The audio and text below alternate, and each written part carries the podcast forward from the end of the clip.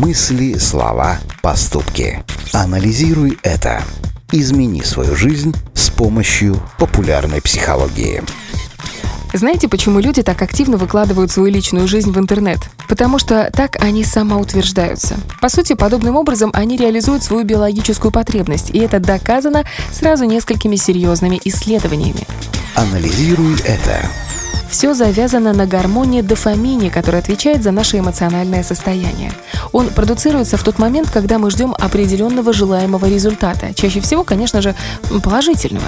Для человека это проявляется взбудораженностью, желанием что-либо делать и предвкушением скорого счастья.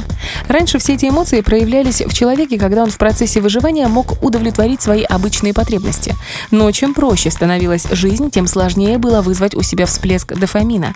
Поэтому многие люди и стали искать новые способы его получения. И нашли.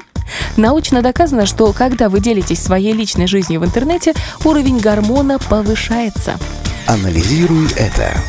Все дело кроется в реакции, которую вы хотите получить от аудитории. Благоприятная оценка того, что вы выложили на всеобщее обозрение, приводит вас в чувство гордости и удовлетворения. Именно так и действует гормон дофамин.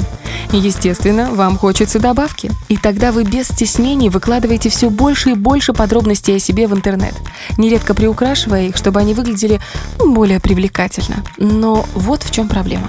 К сожалению, в погоне за счастьем многие люди перестают себя контролировать. Они переходят всякие границы и не замечают, как достоянием общественности становится самое сокровенное. Подумайте об этом, и, возможно, вы пересмотрите свое отношение к самоутверждению за счет постов в интернете. Анализируй это.